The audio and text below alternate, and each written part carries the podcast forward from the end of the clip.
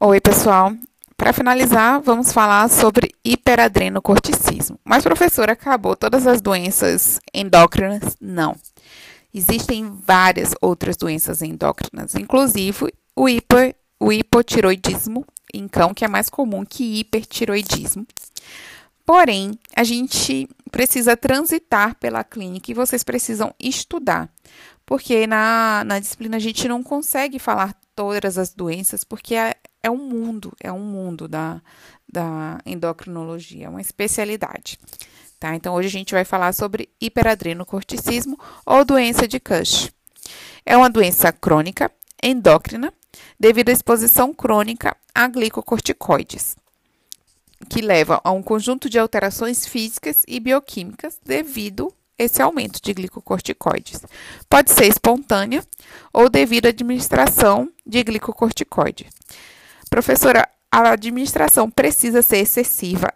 Não, gente. Existe é, relato de caso de hiperadreno em pacientes que, é, que usaram pomada autológica, tá? Então, é uma uma doença que ela também não tem tanta explicação fisiológica, tá? É como se. Como é que eu posso explicar, meu Deus? Ai.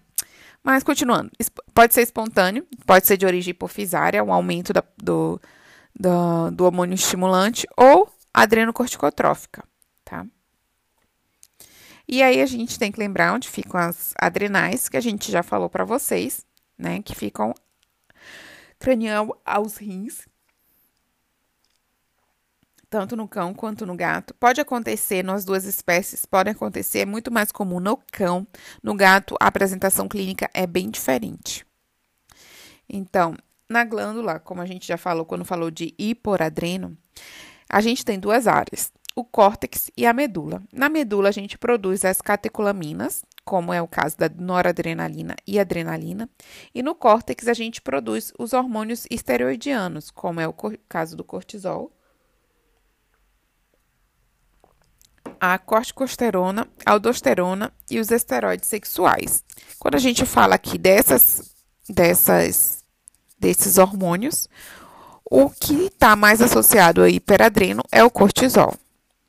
Então, a gente tem a medula e no córtex a gente tem três zônulas, que é a glomerular, a fasciculada e a reticular. 80 a 85% dos casos do hipo, do hiperadreno é de origem hipofisária, tá? Então, a gente tem tumores ou hiperplasia da glândula que levam à secreção excessiva do ACTH, levando à hiperplasia adrenocortical bilateral e produzindo o excesso de secreção de cortisol. E aí a gente não vai ter o feedback do eixo hipotalâmico hipofisário adrenal funcionando, porque a gente tem um tumor na hipófise que não consegue é, responder negativamente, então ele vai só produzir. Não adianta o, o hipotálamo me dizer que eu não preciso produzir, eu sou a hipófise. Não adianta o hipotálamo me dizer que eu não preciso produzir porque eu tô louca lá, cheia de, de tumor produzindo, então não adianta, tá? Então, o principal, o mais comum é de origem, hipofisária. Então, o mais comum, no caso do hiperadreno, corticismo, é secundário. E aí a gente tem o, o, a falha no feedback. Tá? Então, o, o, excesso do cortisol, ele tem dois caminhos. Ele tanto induz o hipotálamo a diminuir o CRH, quanto ao, a hipófise a diminuir o ACTH. Mas como a hipófise ela está com tumor, ela não vai diminuir o ACTH, mesmo com feedback negativo. E tem o adrenal, de, da própria adrenal, que é devido à presença do tumor. É, é mais comum na adrenal direita, devido à metástase do adenocarcinoma, e também pode ter um adenoma, Nesse caso, é muito mais comum ser unilateral.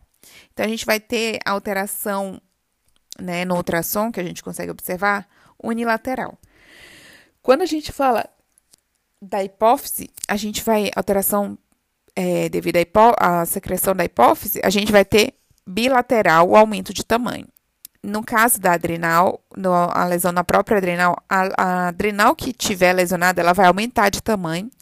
E a contralateral, em resposta ao feedback negativo, vai diminuir de tamanho.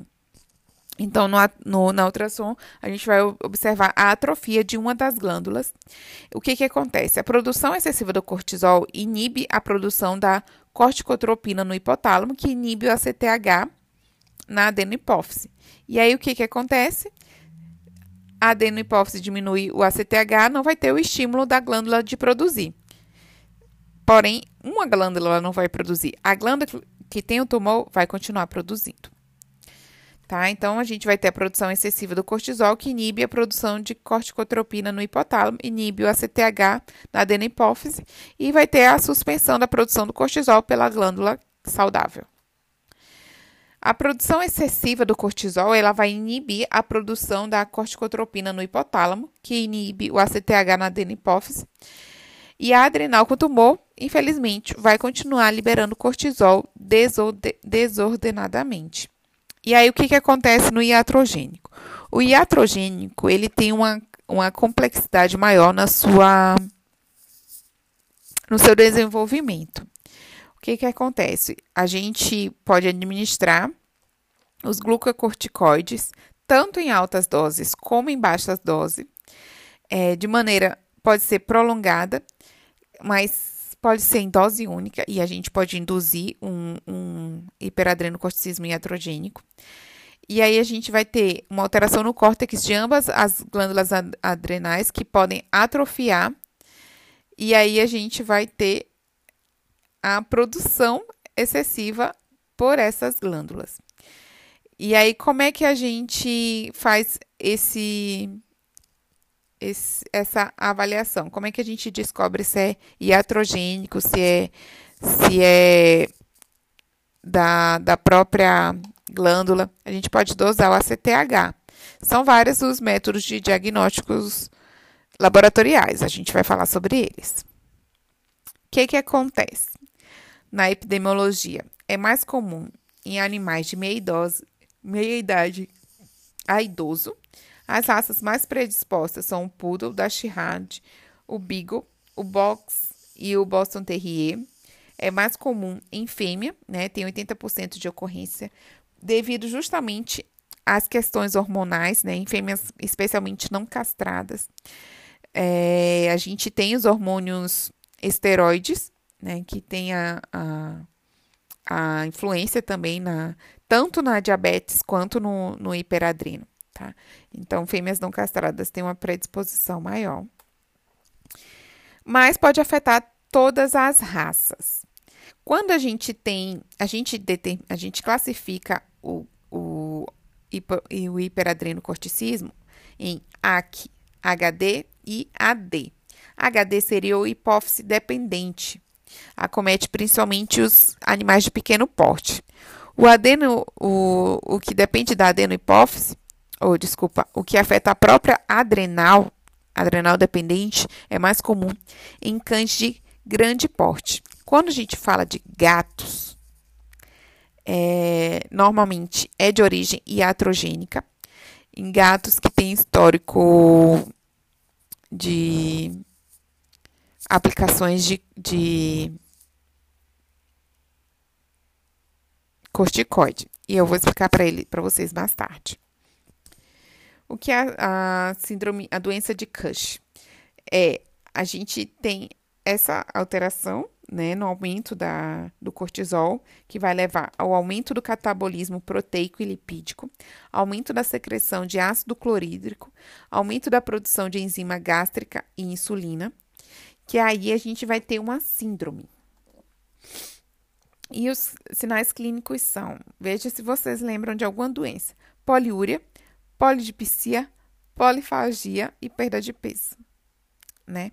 Então, por isso que é, a gente tem que se atentar muito, prestar muita atenção como a gente vai fazer, quais exames vamos solicitar, porque os sinais clínicos são semelhantes. Fraqueza da musculatura abdominal, então a gente vai ter aquele abdômen obaulado, e também alopecia, então a gente vai ter alterações de pele. Pode ter hiper, hiperpigmentação na pele, Pode ter também úlceras gástricas. É muito comum acontecer a pancreatite, especialmente em animais de grande porte.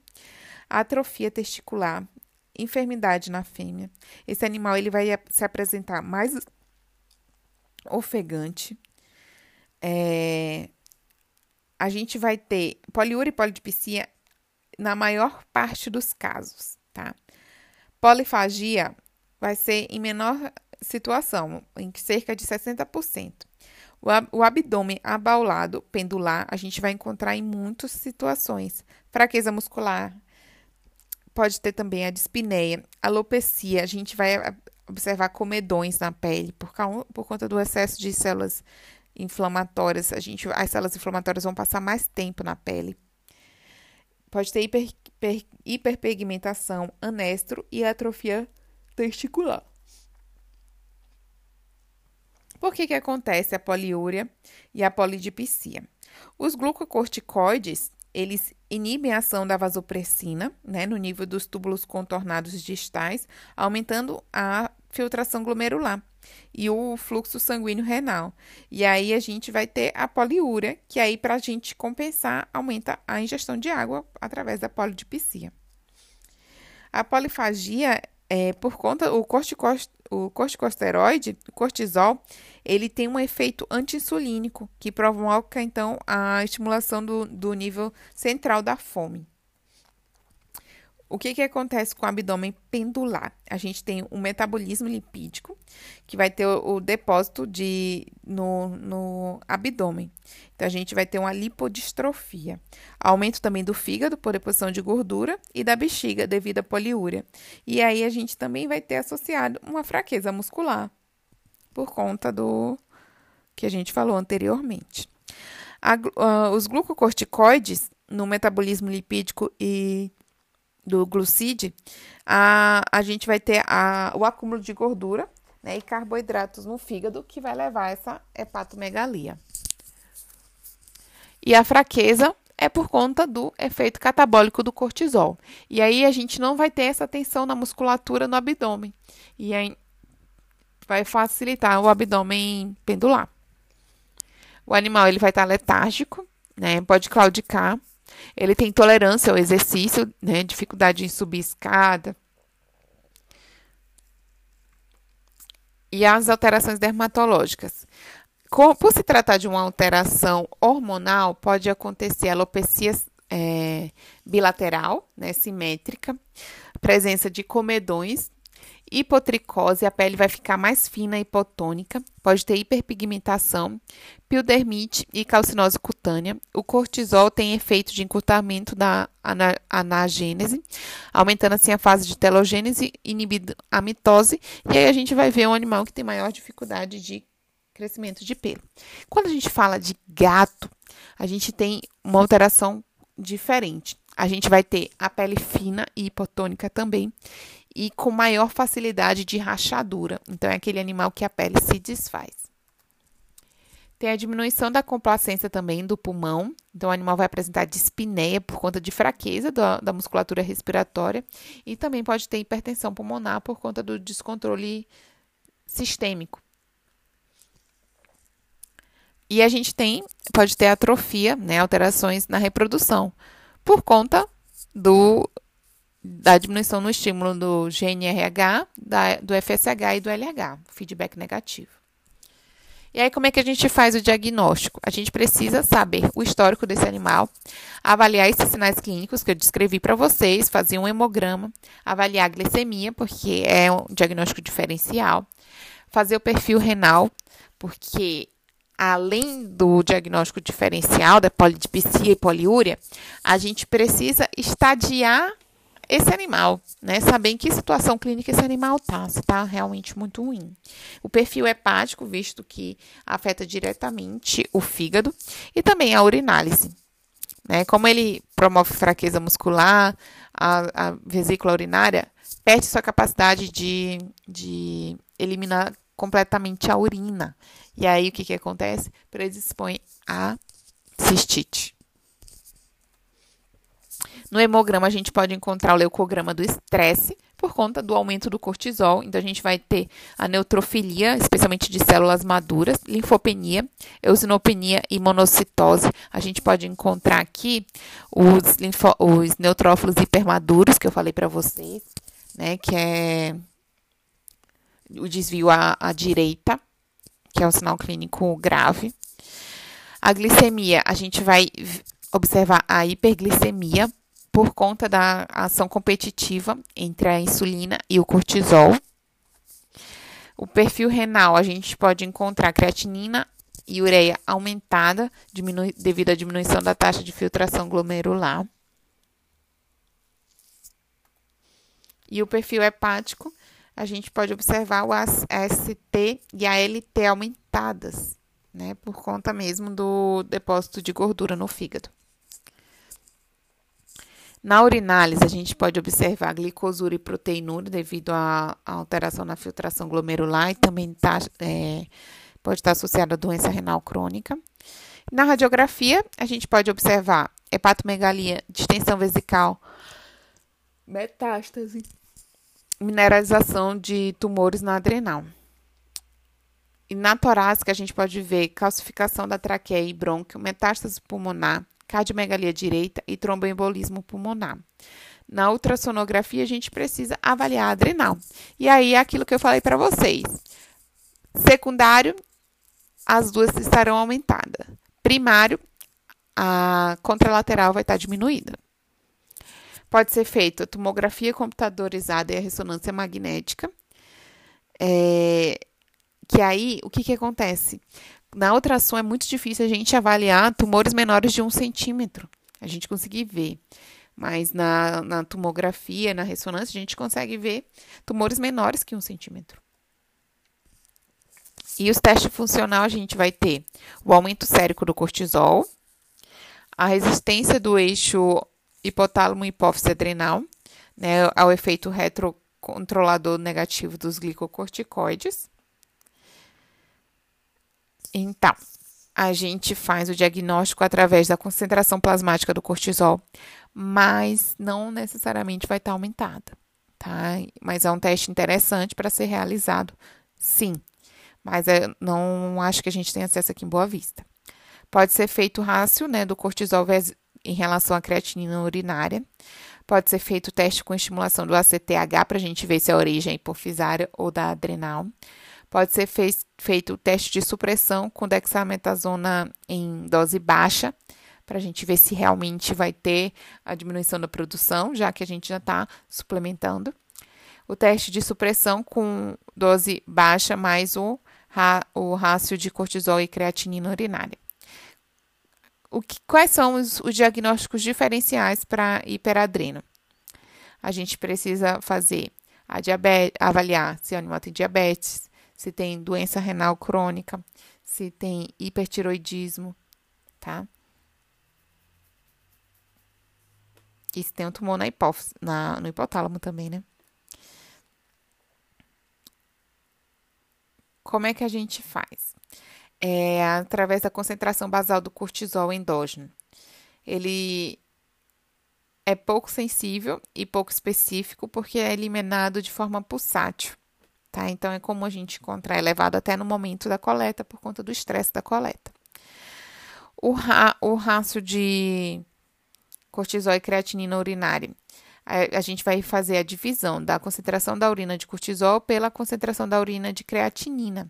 Se tiver superior a 10, é, é suspeita de hiperadreno. É muito sensível, porém é pouco específico. A gente não consegue diferenciar se é de origem hipofisária ou da própria adrenal.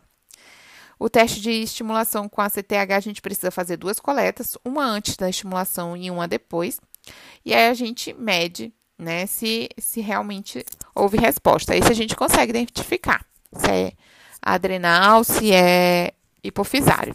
Então, a gente tem quatro situações. Normal, a gente vai encontrar de 0,5 a 9.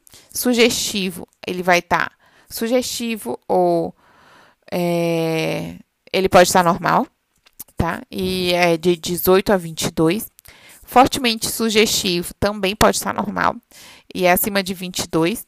e fortemente sugestivo, se for iatrogênico, vai estar acima de 2. E aí vocês vão ver que está muito parecido com o normal. Né? Então a gente. É, é difícil esse diagnóstico pelos valores séricos do cortisol. Tem o teste de supressão com baixa dose de dexametasona. O animal precisa estar livre de cortisol por 60 dias. É, demonstra a resistência do eixo na né, hipotálamo, hipófise e adrenal sobre o retrocontrole. E em relação ao teste de baixa dose, a gente vai aplicar a dexametasona e vai ser a dosagem do cortisol. Se tiver, o que, que acontece? Quando está normal, o cortisol está reduzido. Quando ele tem o, o hiperadreno, o cortisol vai estar tá aumentado mesmo após a aplicação do, da DEXA.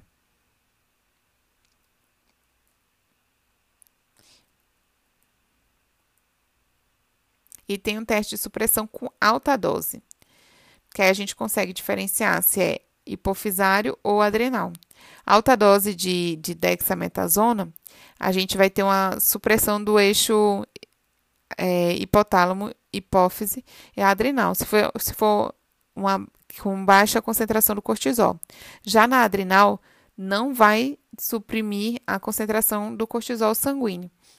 Então, quando a gente aplica a dexametasona, a gente espera que a hipófise diminua o estímulo, né? Então, a gente vai ter uma alteração na concentração. Mas se não alterar, significa que pode ser de origem adrenal. Quando a gente fala do tratamento do hiperadrenocorticismo, nós temos algumas opções. Tem o tratamento clínico e o tra tratamento cirúrgico. No tratamento clínico, a gente tem duas opções, que são os inibidores esteroidogênicos e tem os compostos ad adrenolíticos.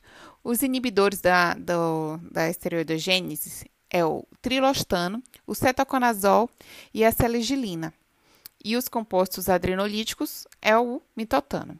E tem o tratamento cirúrgico, que se for secundária, a gente faz a, hipof a hipofisectomia e se for primária, a adrenolectomia. O trilostano, ele não é adrenolítico, então ele não lesa a adrenal. Ele é um esteroide sintético que vai bloquear a esteroidogênese. Então, ele é indicado para o tratamento do hiperadrenocorticismo hipofisário. Pode ser feito com vetoril, né, de 2,2 mg a 6,7 mg por quilo dia. Ah, vende na caixa de 10, 30, 60 e 120. Pode ser feito de 12 em 12 horas ou dose única. É importante a gente saber né, se é origem hipofisária ou adrenal. É, pode ser feito o teste de ACTH para ver a viabilidade do tratamento no décimo dia. E a dosagem do cortisol depende da avaliação clínica do animal. Tá? O, com trilostano, a gente pode também ter alterações não interessantes, mas também pode ser utilizada para o tratamento das alterações secundárias, né? Então, o que, que a gente o que, que acontece em relação aos eritrócitos? Eles podem diminuir, né, para o, intervalo de referência. Quando a gente fala da LT, a gente pode também diminuir tanto a LT quanto o colesterol, quanto a ST, né, para os intervalos de referência. A creatinina, a ureia e o potássio podem aumentar, né? E o sódio pode diminuir. Então, a gente tem que fazer o ajuste da, do, o ajuste da dose, né, a partir da avaliação dos testes de ACTH ou de dosagem do cortisol. Então, a gente ou aumenta ou diminui, ou aumenta a frequência, né, vai depender do que a gente encontrar de resultado. Ah, não, a gente viu o teste do ACTH e continua alto, então a gente vai aumentar a frequência. Por último, a nossa última opção é aumentar a dose. E aí, quando a gente tem o hiperadrenocorticismo adrenal dependente, que são os, a menor quantidade de caso, né? Então, a gente vai ter que diminuir os valores do cortisol.